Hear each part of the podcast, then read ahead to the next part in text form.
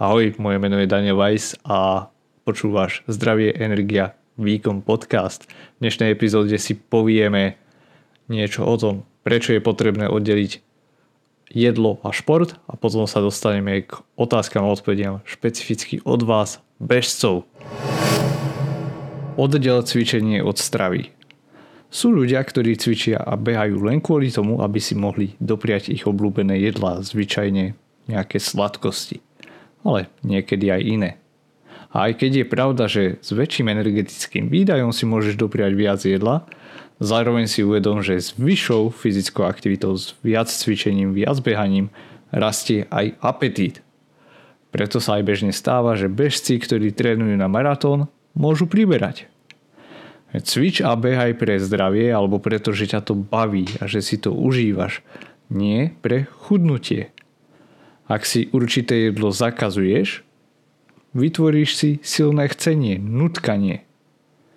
To vidíme pri binge eatingu alebo záchvatom jedení. Ľudia sa dostanú k obľúbenému jedlu, ktoré si dlho zakazovali a potom sa ho nevedia udržať, dojesť a prejedia sa ho a že im zle. Preto pokiaľ si chceš dopriať jedlo, dopraj si ho často, kľudne aj denne a najlepšie počas dňa.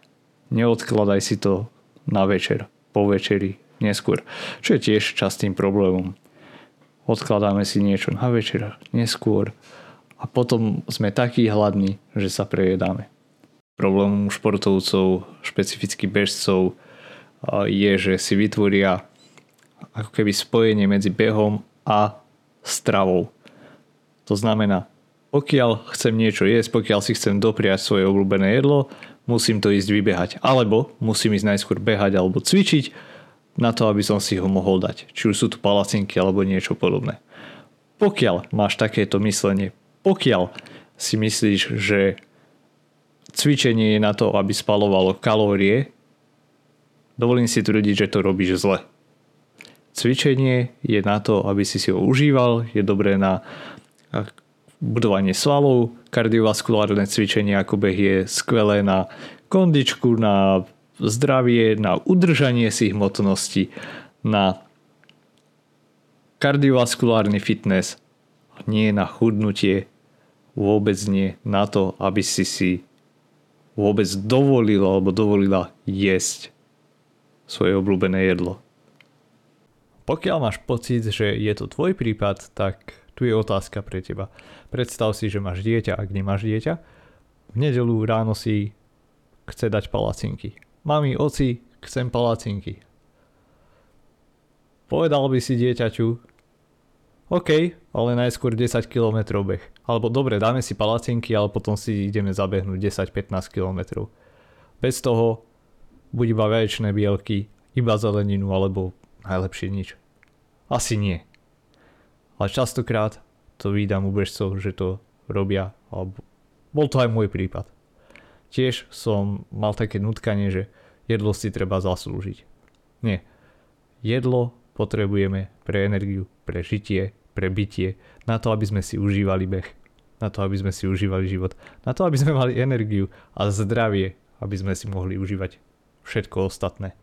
Čiže pre zopakovanie, behaj preto, že ťa to baví, jedz preto, aby si mohol behať a žiť a užívať si. Pokiaľ sa chceš naučiť, ako jesť, nie dietovať a dosahovať lepšie výsledky, pozývam ťa na online prednášku, ktorá bude 31.7.2023 o 8. to je v pondelok, o 8. večer. Budem tam rozoberať veci ohľadom výživy špecificky pre bežcov, čo sa teda stravy týka, koľko jesť, ako jesť, aké jedlá, ako sa stravať pred, počas, po tréningu. Čiže také tie hlavné témy prebehneme a dúfam, že zbúrame aj nejaké mýty, čo sa týka stravy. Takže rád ťa uvítam. Odkaz je v popise, pozri si ho tam. A teraz prejdeme na otázky a odpovede. Sú to otázky, ktoré ste mi poslali buď e-mailom, odkaz na e-mail nájdete v popise podcastu, pokiaľ máte otázky, alebo ste mi ich zaslali pomocou sociálnych médií, cez Facebook alebo Instagram. Kontakty nájdete taktiež v popise podcastu. Takže prvá otázka.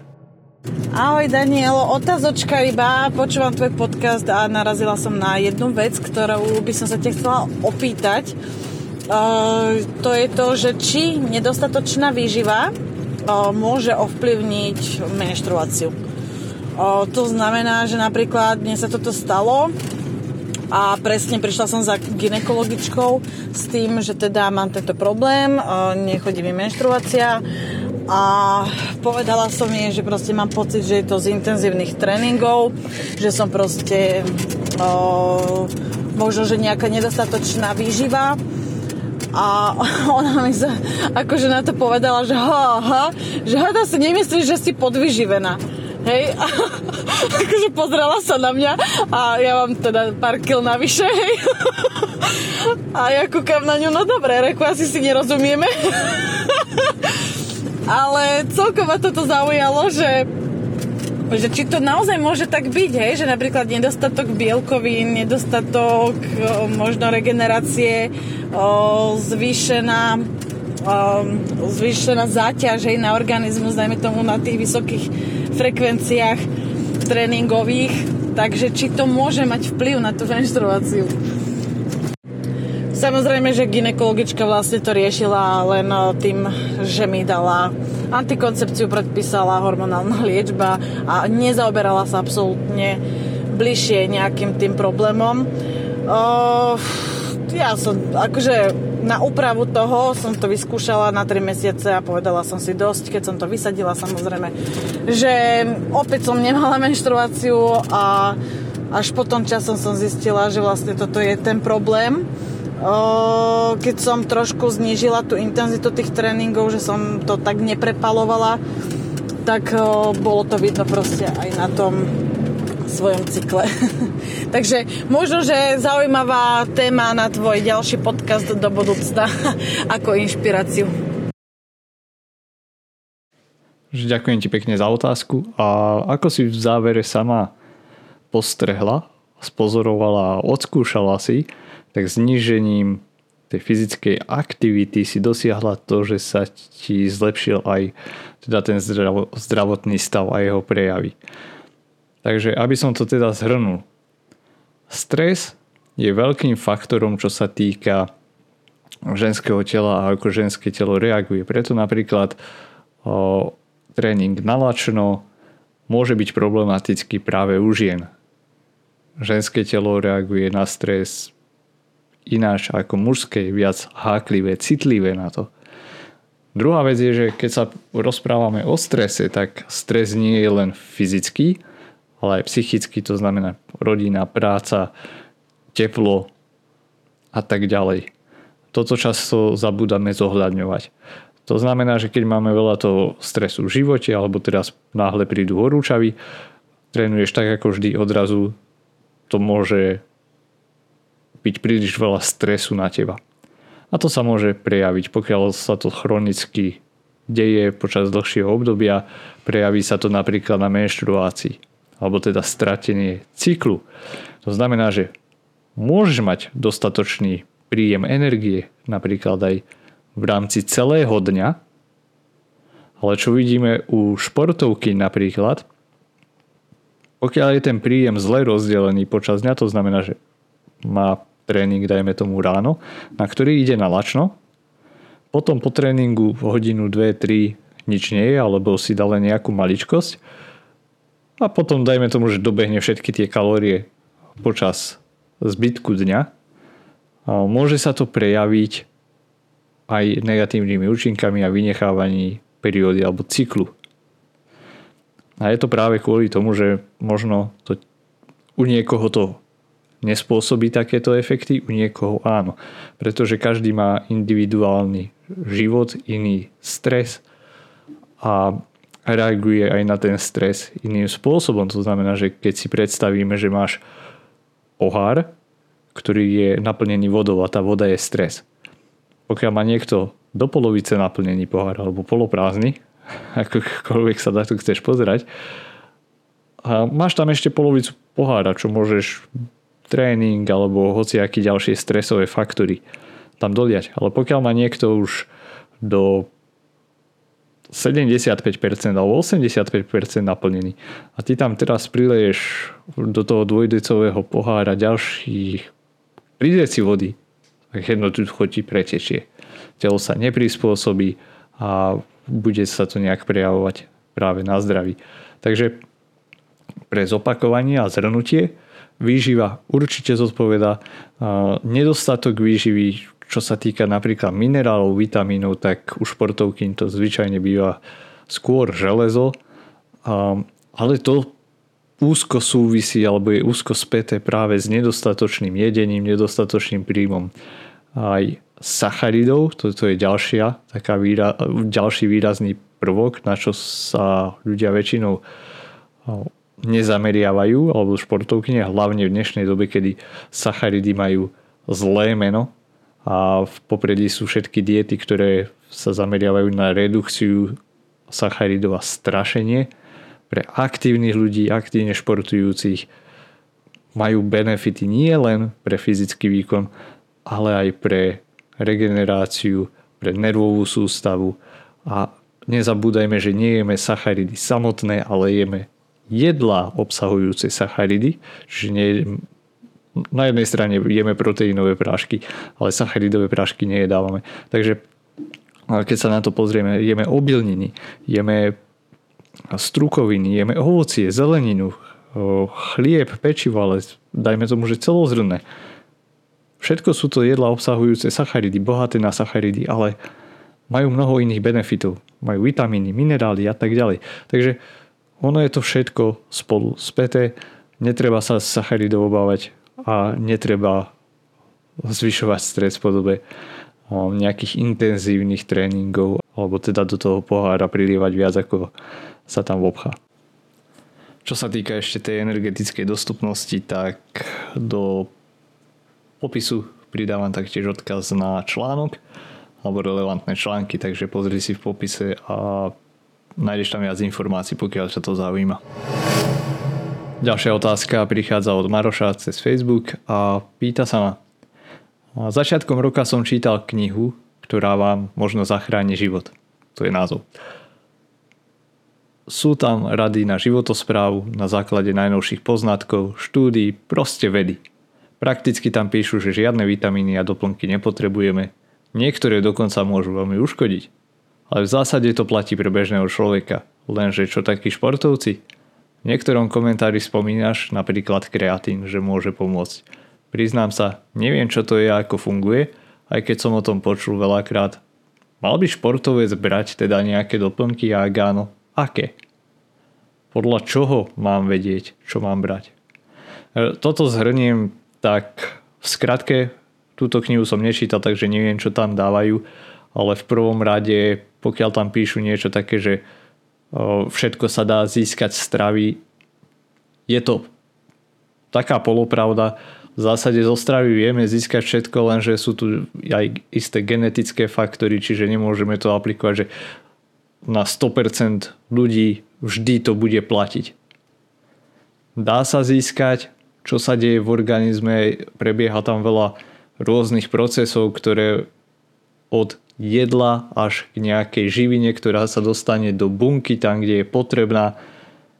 Nemusí sa, nemusí všetko prebehnúť tak, ako má v takej kvantite, ako má, takže možno nejaké vitamíny navyše a doplnky majú určite zmysel pre určitých ľudí, napríklad aj pre športovcov. Vieme, že vitamín D, kreatín, ktorý spomína, železo u bežcov, ktorý sme už spomínali, ale sú tu isté doplnky výživy, ktoré na základe populačných štúdí vieme, že bývajú zvyčajne nedostatočné, alebo respektívne bežne sa stravujúca populácia ich nedostáva v dostatočnom množstve z, zo stravy. Či sa to týka aj niekoho ako jednotlivca, to je čisto dohľad. Bez nejakých krvných testov to nevieme. Písal som článok ohľadom výživových doplnkov, ktorý taktiež nájdeš v popise podcastu, kde som rozoberal práve na základe týchto populačných štúdí, že ktoré bývajú najčastejšie nedostatočné, ako napríklad že magnézium, A ďalej teda napríklad to môže byť to železo, ale aj látky ako vláknina, čo tam máme? Niekedy bielkoviny, vápnik, vitamín D spomínaný a tak ďalej. Zase u vegánov, vegetariánov sú to iné. Zinok, železo, zase vápnik, omega-3, to platí pre obe skupiny. Takže sú tam isté rozdiely. A pre športovcov zase tam budú iné rozdiely. Vrátim sa teda k jeho otázke a to bolo, že či športovci potrebujú viac živín. Špecificky teda spomínal vitamíny, minerály, po prípade nejaké antioxidanty, fitochemikály a neviem čo všetko. Fito, pardon, mikronutrienty alebo teda mikroživiny majú názov mikro, pretože ich potrebujeme v malom množstve. A tie rozdiely medzi bežným človekom a športovcom nie sú až také veľké. Takže nebavíme sa tam ako deň a noc rozdiel. Opäť sa vraciam k tomu, že najlepšie je, pokiaľ si to človek dá otestovať krvnými testami a podľa toho zistí. Bežne vám to na krvných testoch nespravia, na nejakej celoročnej prehliadke alebo podobne. Musíte si ich vypýtať, musíte si ich zaplatiť. Ale je to dobré si otestovať aspoň z času na čas. Hlavne ak športujete, aj viackrát do roka. Záleží, ak ste profi športovec alebo na akej úrovni to riešite. Ďalším teda, aby som to teda zhrnul, doplnky výživy majú určite efekt, ale ktoré brať a pre koho, ťažko povedať. Vieme, že keď človek začne brať doplnky výživy a cíti rozdiel napríklad pri magnéziu, tak je to preto, že ho nemal dostatok. A magnézium je ľahko získateľné z ostravy, napríklad z tmavej listovej zeleniny. Takže keď sa zameriavame na pestrú stravu, taký najdôležitejší prvý krok, zamerajme sa na pestrú stravu, čiže farebná dúha na tanieri. Každá tá farba má nejaké iné zloženie, iné o iné vitamíny, minerály, mikroživiny, ktoré nám dáva. Makroživiny je to, čo potrebujeme vo väčšom a hlavne teda športovci, lebo to je energia, ktorú nám dávajú. To znamená, potrebujeme sacharidy, potrebujeme tuky, potrebujeme bielkoviny. Ale pozor, bielkoviny nie sú palivo. To sú stavebné látky. Čo sa týka teda športovcov, povedal by som, že najviac Mm, chýbajúci v úvodzovkách vitamín pre športovcov sú práve tie sacharidy. Často mávajú dostatočný príjem tukov, často mávajú dostatočný príjem bielkovín. V dnešnej dobe, ktorá je proteínová, nazvime ju tak, s bielkovinami nebýva typický problém. Sú určité skupiny ako vegánske ženy, vegánske tínežerky, ktoré dajme tomu, že majú nedostatočný energetický príjem. Celkovo špecifická skupina. Ženy mávajú bielkovým pomenej, to sú tie, ktoré sa nezaujímajú väčšinou o fitness, ale bežci, vytrvalostní športovci a tak ďalej často majú práve nedostatok sacharidov a opäť vrátime sa k tomu. Strava alebo jedla obsahujúce sacharidy. Keď ješ nielen čistý cukor, ktorý je zbavený nejakých vitamínov, minerálov, všetkého ostatného, ale získavaš sacharidy z celistvých potravín, to znamená o celozrné pečivo, rôzna zelenina, rôzne ovocie, ktoré je napríklad teraz v sezóne. Získavaš ho z celozrných obilnín. Budeš získavať aj tie vitamíny, minerály, tie ostatné živiny, ktoré telo potrebuje. Potom sa až tak nemusíš báť o to, že by si mal nedostatok živín. Takže toľko asi pre zhrnutie. Ešte raz, odkaz na článok bude v popise. Môže byť príjem sodíka naozaj príliš nízky? Pýta sa bežec. A túto otázku mi položil jeden bežec, ktorý spomína, že má často nutkanie na močenie. Jeho moč je svetlý, čo naznačuje, že má dobrú hydratáciu, to znamená, že veľa pije, no zároveň ho často smedí. Môže to byť možno pri nízkym príjmom sodíka, alebo teda soli. No, je tiež fit tento človek. Poznám ho, pravidelne beháva a jeho strava vyzerá tak, že je založená na celistvých potravinách, používa veľmi málo spracovaných potravín, veľmi málo omáčok rôznych a práve spracované potraviny, či polotovary, sú hlavným zdrojom sodíka v našej strave. Nie je to kuchynská sol, ako si mnohí myslia. Takže zatiaľ, čo pri bežnej populácii býva problém niekedy pri vysokom krvnom tlaku, že musia znižovať príjem sodíka, tak pri človeku, ktorý je aktívny, ktorý o, veľa cvičí, alebo relatívne veľa cvičí, hýbe sa celý deň, navyše pije veľa vody, môže byť príjem sodíka nedostatočný. A čisto len zo kuchynskej soli si pridávať môže byť taktiež nedostatočné. Zároveň nie sú to nejaké odporúčania, že musíš mať 2000 mg alebo to je v podstate taká stanovená vrchná hranica pre bežnú populáciu.